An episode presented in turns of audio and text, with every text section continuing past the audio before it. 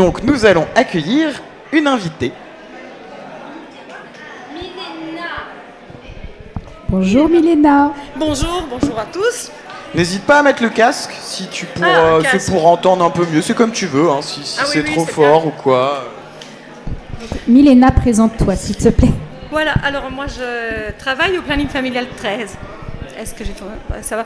J'ai pas l'habitude. Mange le micro. Je n'ai pas l'habitude. Mais non, mais il ne te fera rien de mal. Il C'est est, bon. Il, il est Oh, merveilleux. Il est oh, consentant bien. Ok, s'il est consentant, c'est bon. Euh, donc je travaille au planning familial 13 et je m'occupe euh, d'un programme qui s'appelle Handicap. Et alors Euh, Parce qu'au planning, euh, on s'occupe, euh, on lutte pour que tout le monde puisse avoir une sexualité libre, épanouie et choisie. Euh, et donc, euh, ben, les personnes en situation de handicap aussi. hein. donc, il n'y a pas de raison euh, qu'on fasse des distinctions. Néanmoins, il y a dix ans, on s'est dit que euh, pour accompagner au mieux, il fallait quand même un programme global qui puisse permettre aux personnes d'avoir des informations de base sur la vie affective et sexuelle, des espaces de parole pour dire comment ils vivaient leur sexualité ou comment ils ne la vivaient pas à cause de tout ce qui se passait autour d'eux. Euh, et donc, euh, un programme qui va aussi sur la formation des professionnels qui sont dans les institutions euh, pour travailler sur les représentations de la sexualité, la vie affective et tout ça, avec des analyses des pratiques, pour pouvoir euh, professionnaliser les professionnels sur cette question, parce qu'on se rend compte que tout le monde, euh, il y va avec sa propre sexualité, les projections qu'il peut avoir, plutôt que, voilà qu'une distanciation. Et du coup une professionnalisation de cette question, parce que ça n'existe pas dans les formations de base en fait. Donc, Tu veux euh, dire le, le, la- volet handicap n'existe pas volet, le volet vie affective et sexuelle, Ok. ça n'existe pas. hein. Donc effectivement, euh, ça nous semble important de- d'amener euh, cette posture aussi pour accompagner, qui n'est pas une posture euh, euh, je projette ma sexualité sur la tienne, mais je respecte euh, ce que c'est ta sexualité et je, et je te donne les informations dont tu as besoin au moment où tu en as besoin, pas avant ni après. Moi j'ai une question Milena sur les espaces de parole. Comment ça Oui. se passe concrètement? On doit appeler, on peut venir? Oui, euh, ben, on doit appeler en fait euh, pour, euh, pour, pour les mettre en place. Et donc maintenant, on se dit que, alors avec notre expérience d'une douzaine d'années, on s'est dit que si on ne forme pas les professionnels d'abord, ça nous semble de mettre la charrue devant les bœufs. Je dis ça comme ça d'une façon un peu brutale. Et donc il faut effectivement d'abord former les professionnels pour qu'ils puissent venir avec nous dans les groupes de parole aussi, parce que nous après on s'en va. Et donc, euh, il faut quelqu'un dans l'institution qui continue avec cette histoire, parce que dans les groupes de parole, ils peuvent, euh, effectivement, euh, tout le monde n'est pas au même niveau. Donc, ça peut amener des personnes à, avoir des, ben, des révélations, des choses qui vont les perturber, des choses qui vont être peut-être mobilisables plus tard, mais pas sur le moment. Et donc, euh, ça peut être intéressant qu'une personne de l'institution puisse suivre ce qui s'est passé pour être ressource pour la personne après. D'accord, en tout cas ce que je comprends c'est que c'est en institution, c'est pas hors institution, c'est ça? Alors, notre programme, il est vraiment euh, sur la question de l'institution. Après, on a des permanences où les gens peuvent venir au niveau individuel, euh, discuter de leur sexualité avec une conseillère, comme tout le monde. C'est des, des- des- des permanences qui sont ouvertes au public, qui sont gratuites.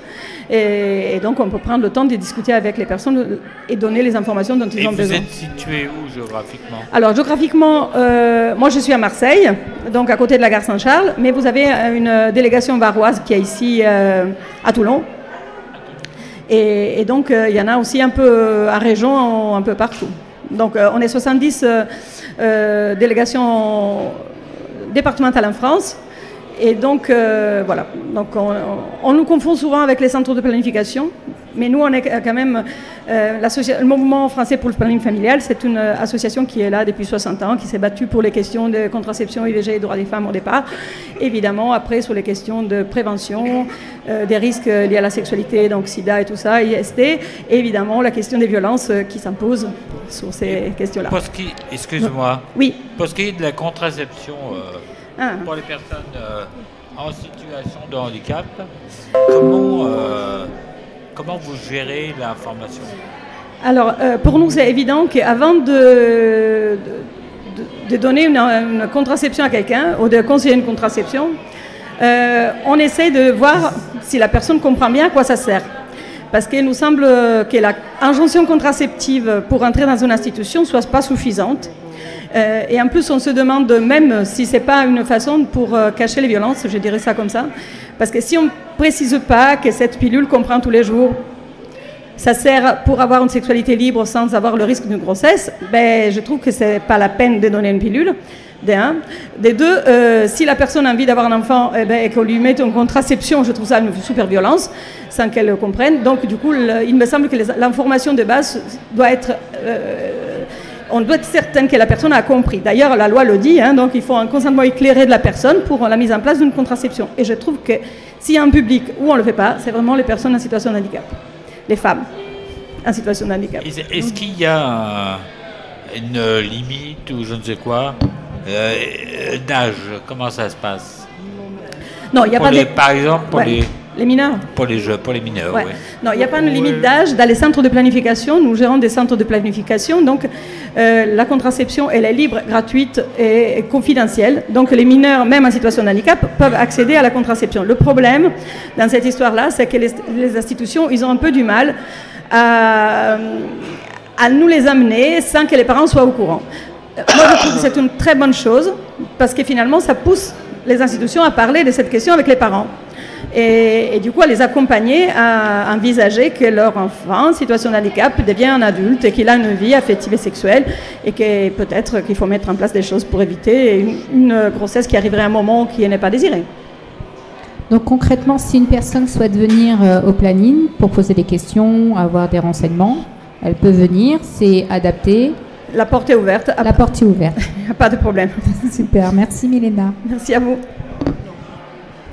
Ah, tu t'en vas. Ah, mais je sais non, non, pas, mais je sais pas. Je, peux rester, peux- moi je peux tu- parler des heures. hein, non, Euh, mais- j'ai- une question. Oui, Euh, si on prend le cas de deux, de deux personnes euh, handicapées, euh, de deux personnes qui, qui souffrent d'un handicap, euh, co- comment peut-être euh, organiser euh, l'aide pour que la relation se passe le mieux possible euh, sans que sans que les dents aient à interférer Ah, excuse-moi, j'ai pas compris. ça- Qui c'est qui peut interférer? Euh, Les dents. Ah, les dents. Sans que, sans Les dents. que la relation se passe le plus sereinement possible, sans que les dents euh, interfèrent. Oui, je- oui, oui, excuse-moi, j'avais pas juste compris la parole aidant. Euh, et donc, effectivement, euh, au planning familial, on est formé au conseil conjugal. Donc, euh, on est là aussi pour euh, écouter les couples et, puis de voir un peu ce qui se passe avec les dents aussi. Donc, on peut aussi parler avec les dents pour, le remettre un peu à sa place et essayer de se dire que les, questions d'intimité concernent le couple. Bon, souvent, les aidants sont là pour. euh, ils se préoccupent à savoir s'il y a consentement, pas consentement. Et ces histoires-là qui sont importantes, euh, évidemment, à, à ouais, s'assurer. c'est important. Mais je pense que c'est plus important que, que les personnes euh, soient en capacité de décider elles-mêmes. euh, et du coup, euh, de, de- de- de les accompagner dans, dans- dans ça, dans le respect des, des envies des uns et des autres, en fait. Et parfois, la frustration qu'il faut assumer quand euh, on n'est pas d'accord sur une pratique, quand on n'est pas d'accord sur quelque chose, et dans le respect quand même de la volonté de, de chacun et chacune. Tout à l'heure, tu faisais allusion euh, aux violences euh, Mm. sexuelles. Est-ce qu'au planning, vous êtes euh, très... Enfin, j'imagine que vous avez une- un regard très aigu là-dessus. Oui. Est-ce que, est-ce que vous pouvez... euh, est-ce que tu peux dire, euh, en termes de chiffres, ce que ça représente concrètement? Bah, euh, on a pendant très longtemps voulu un peu nier un chiffre qui planait, parce qu'il n'y a pas d'enquête en France, hein, donc il n'y en a pas. Mais on entendait un chiffre qui nous faisait très peur, qui était un chiffre européen de 80% de femmes en situation de handicap qui subissent des violences. Donc on ne voulait pas l'entendre. Donc pendant très longtemps, on a dit non, c'est pas possible, c'est inenvisageable, ce n'est pas possible. Et puis en faisant des groupes de parole, quand on ouvre des espaces de parole avec des groupes de femmes, on se rend compte que ce chiffre-là n'est pas loin. C'est-à-dire qu'on a des révélations de violences anciennes ou actuelles, euh, des violences qui soient de l'ordre de l'inceste, de l'ordre de viol, de l'ordre de- d'emprise dans les relations de couple qui peuvent être là. Et donc, on est forcé de constater que le chiffre, il est quand même assez impressionnant. Ah oui, moi j'avais euh, j'avais comme chiffre 50%. Ah, En fait, c'est bien, bien supérieur apparemment. Ouais, apparemment, c'est ça. Et, Moi, je- et puis les chiffres vont bouger en fonction du handicap. Comme je le disais Ouais. hier, on a vu il y a des chiffres euh, par rapport à euh, À aux l'autisme. femmes autistes où on est à 90%. 90% quand même. Ouais. Une autre Et question. voilà, ça fait peur. Euh, après, une autre, j'aurais une autre question. Est-ce que le planning familial est amené à, à former euh, les, les autorités, gendarmes, policiers, euh, pour que le cas de violence euh, soit traité euh, le mieux possible, Hmm. avec le moins de maltraitance possible pour la personne handicapée. Et c'est pas une pratique super courante, c'est là pour nous. Il y en a certains qui arrivent à ce stade-là, pas nous dans le 13, donc on n'a jamais formé la police parce qu'il y a quand même une, asso- une autre association sur Marseille qui s'appelle Solidarité Femmes, qui fait ce travail-là en profondeur. Donc euh, nous, on se concentre plutôt sur les, sur les questions de comment faire pour euh, effectivement amener les gens à porter plainte, plutôt, et, et à faire en sorte que l'omerta dans les institutions s'arrête et que les situations de violence soient traitées en fait et accompagnées et, et pas cachées. Moi, j'aurais une question. Excuse-moi. Je voulais juste savoir sur ces deux jours de salon, quelles questions euh, euh, ont été les plus posées au planning Alors, il y avait ben, des, questions autour, autour certainement des, actions qu'on peut faire euh, par les professionnels. Puis, on a eu quelques entretiens de personnes en situation de handicap qui est venu poser des questions, euh, qui est venu euh, nous dévoiler un petit morceau de sa vie. Et puis, on a fait deux, deux représentations de Théâtre Forum euh, d'un spectacle qui s'appelle Un amour impossible, euh, qui est construit, euh, qui a été écrit par, euh, suite au témoignage des personnes en situation de handicap, des familles et des professionnels, euh, donc une action. Donc on, a trouvé de la matière, on a écrit le, le spectacle, puis on l'a joué devant eux pour qu'il soit effectivement validé et qui nous autorise à le partager avec le plus grand nombre, ce qui s'est fait. Donc on les remercie même là d'avoir participé à cette aventure. Et, donc on a fait ces deux représentations et qui ont été vraiment un moment très spécial pour nous parce qu'il il y a eu une participation euh, ex- exceptionnelle des personnes qui, ont, qui sont arrivées à trouver des, des- des solutions, des stratégies et des, et des, et des performances artistiques Oui, c'est assez que- importantes. Parce que, oui, pardon, tu disais. Non, non, j'allais dire, oui, c'est, le caractère euh, euh, magnifique et pédagogique et informatif du Théâtre Forum. Tout à fait, tout à fait. Effectivement, moi j'ai. exceptionnel ce principe. Moi, j'ai- je me suis dit que c'était un outil que nous, on avait pour les personnes valides et qu'il fallait absolument qu'on arrive à, à le trouver euh, pour les personnes en situation de handicap pour travailler la question de l'affirmation de soi. Et je trouve que, et de l'estime de soi, parce que quand on passe sur scène, vraiment les choses se, se magnifiques en fait.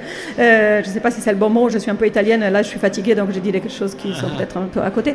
Mais, mais c'est c'est vraiment exceptionnel ce qui, peut être euh, dit. euh, et, puis j'ai eu le témoignage d'un monsieur qui est venu jouer le papa dans cette situation parce que c'est en fait c'est une euh, histoire, si je vous la raconte en deux secondes, de, de Luc Alix qui se rencontrent en institution, qui ont une histoire d'amour, ils sont amoureux et puis bon ben ils sont découverts par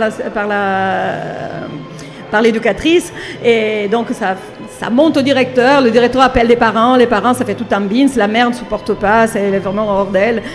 Et, puis ce monsieur il est allé jouer le papa. Et, quand il a joué le papa, euh, il a dit Mais moi j'ai une idée pour que cette histoire se termine bien parce que je suis trop triste de savoir comment ça se termine, c'est pas bon. Et j'ai envie d'offrir une fleur à Alix. Bon, bien, viens à offrir la fleur à Alice. Et donc, euh, il est arrivé avec une douceur et avec une, une aplomb à, à faire changer la vie de la mère et à se mettre du côté d'Alice et de dire que finalement c'était super, qu'elle ait un copain, qu'elle veuille aller habiter avec lui. C'est génial. Et à un moment donné, euh, Alice, elle dit, je veux un bébé. Alors elle dit, ah mais un bébé. Je dis, pas non, mais il faut le réfléchir. C'est pas, euh, c'est pas facile. Il faut quand même euh, qu'on soit sûr. C'est une responsabilité, etc., etc. Donc c'était super. Et à la fin de cette intervention qui était magnifique, tout le monde était super ému par ce qui s'était passé. Il vient me voir, il me dit, en fait, je ne suis pas un acteur, je suis, je ne pensais pas arriver à faire tout ça. Moi, je suis allée juste pour dire que je voulais lui offrir une fleur pour être de son côté. Et puis, bah, tout ça, c'est venu comme ça et, et c'était magnifique. Bah, Donc euh, voilà, Merci d'avoir repris cette technique qui nous vient de Gustav Boal.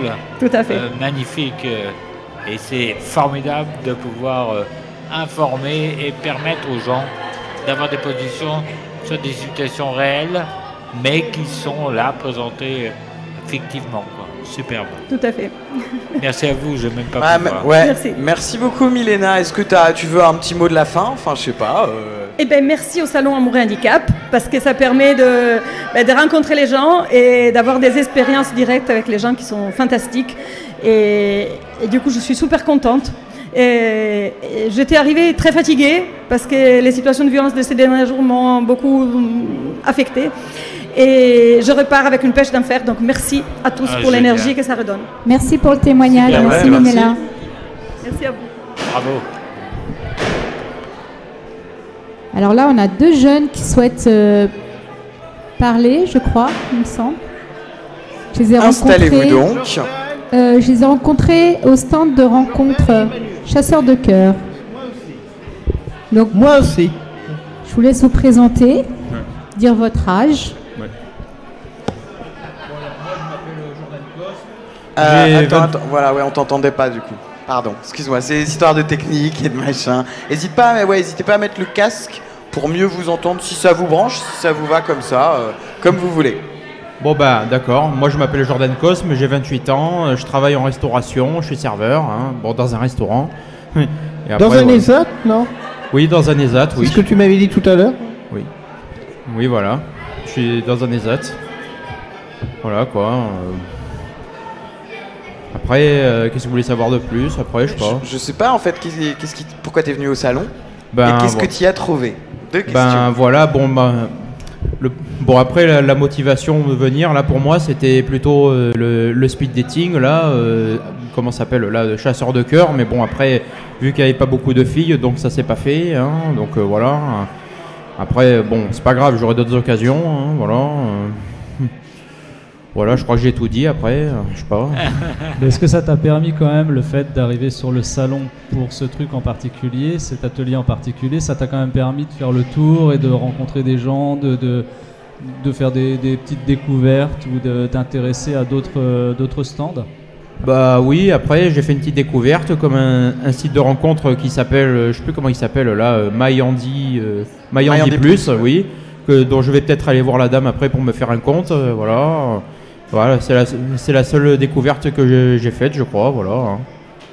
C'était une C'est attente très c'est ciblée déjà alors. pas mal. Excusez-moi, je n'ai pas compris. C'était une attente C'est très déjà ciblée. pas mal. Oui, voilà. hein. Voilà quoi. Euh, bah, moi, je m'appelle Manuel Courcomélis. Je suis, euh, on va dire, grec- franco-grec, vu que j'ai vécu toute ma vie en Grèce. Je suis venu ici en 2000, euh, 2013. Et euh, je suis venu ici, c'était pour bah, trouver euh, une copine, vu que j'en ai eu six ex-copines. Et, et on, va, on va dire que c'était un- très compliqué en ce moment, donc euh, j'essaie de trouver euh, une personne et tout ça, parce que ça- c'est dur. Mais bon, voilà. Moi, je voulais juste préciser que vous êtes en situation de handicap, même si ça ne se voit pas. Oui. Voilà. Et que vous cherchez euh, l'amour. Oui. Voilà. Et quelles sont pour vous les difficultés? À trouver l'amour Parce que vous cherchez, euh, c'est que vous n'avez pas. Donc euh, il y a des difficultés. Pouvez-vous nous dire euh, si vous avez des difficultés ou c'est le fait de les garder ou c'est le fait de les trouver qui est le plus compliqué?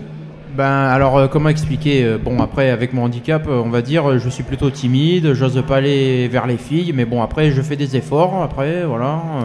J'avais juste réussi à parler à une fille dans un, dans un bus, je lui ai dit que j'adorais son t-shirt, elle m'a dit merci avec un beau sourire, bon même si elle avait le masque j'ai remarqué qu'elle souriait. Voilà quoi, bon après ça m'a fait plaisir hein, parce que après j'avais eu peur qu'au début qu'elle avait une réaction du genre mais qu'est-ce que tu veux toi? Mais non en fait non, euh, voilà. hein. Non au contraire elle m'a dit merci avec un sourire et ça m'a fait énormément plaisir. Mais voilà, je fais des efforts et peut-être qu'en faisant beaucoup plus d'efforts, j'ai peut-être trouvé. Hein.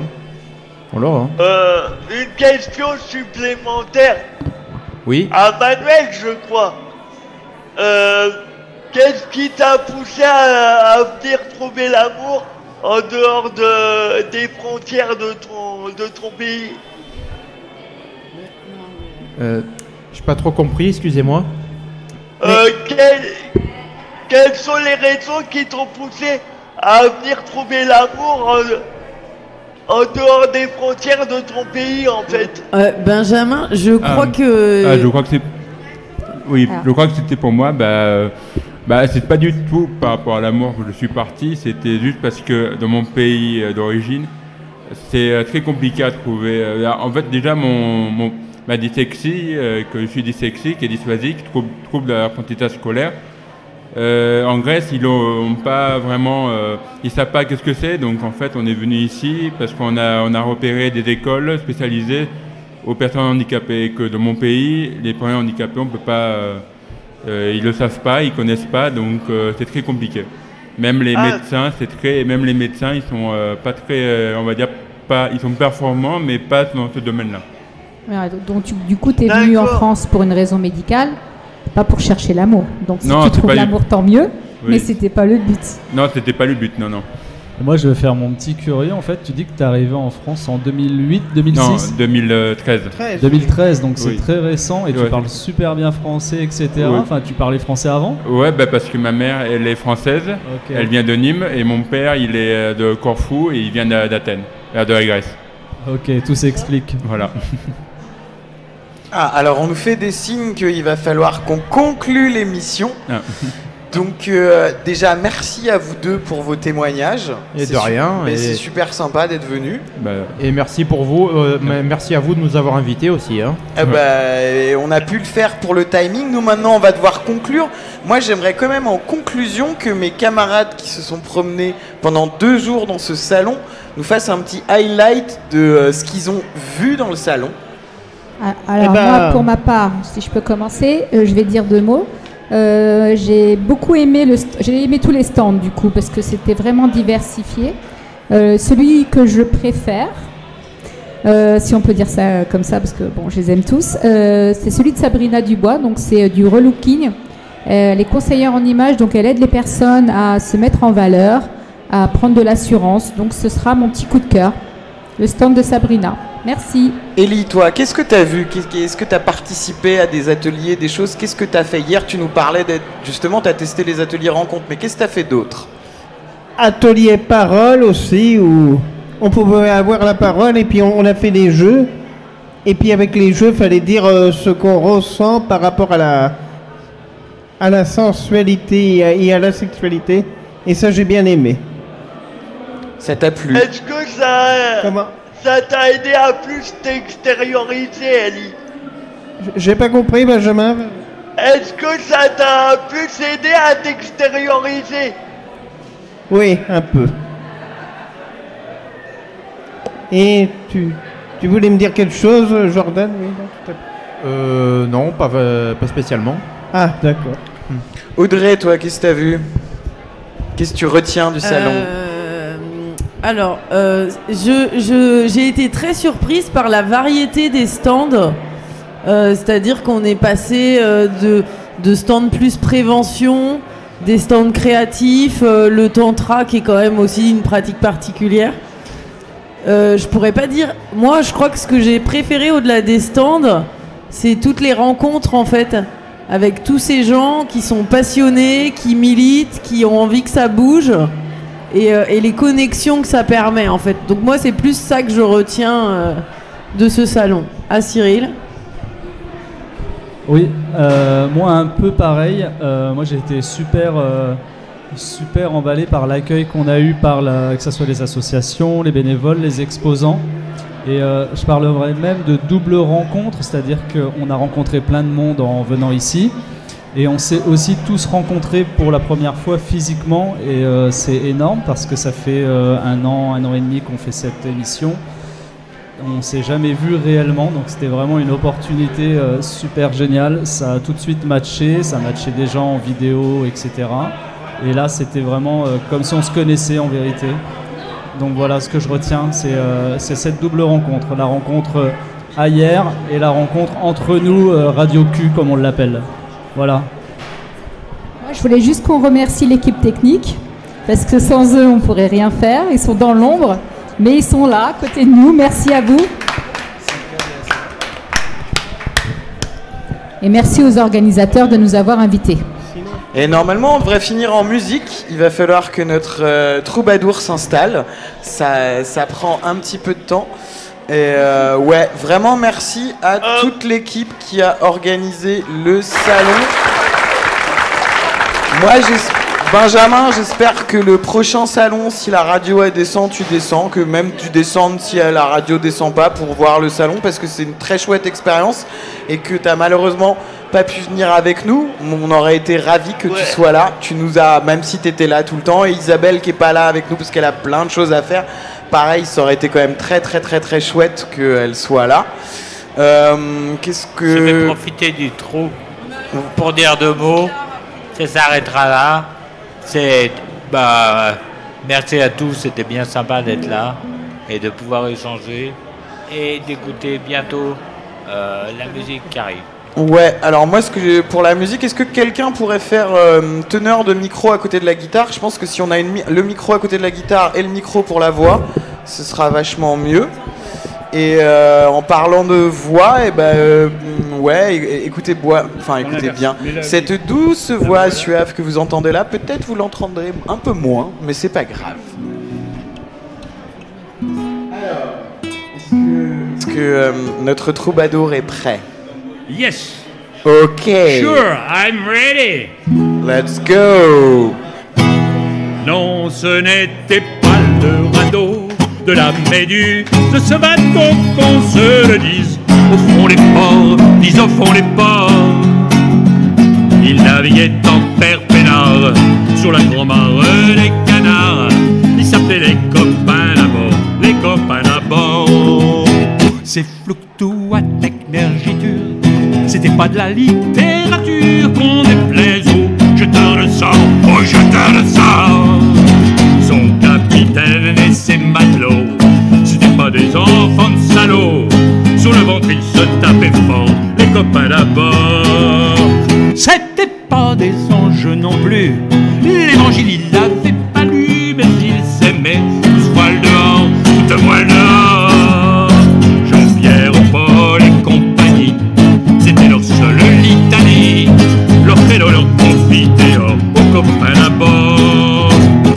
moindre coup de Trafalgar, c'est l'amitié qui prenait le quart.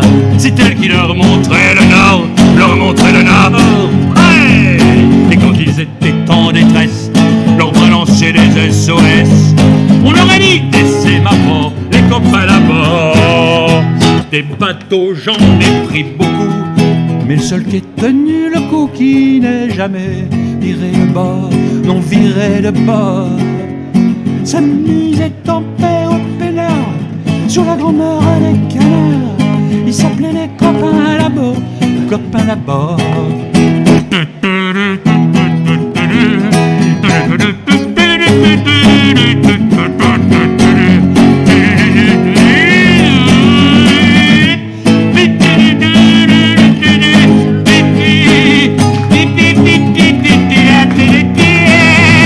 Non, ce n'était pas con, se le disent au fond des ports, ils au fond des ports. Il naviguait en peinard, sur les grands mares et les canards. Il s'appelait le salon d'amour, le salon d'amour. Yeah! Thank you very much.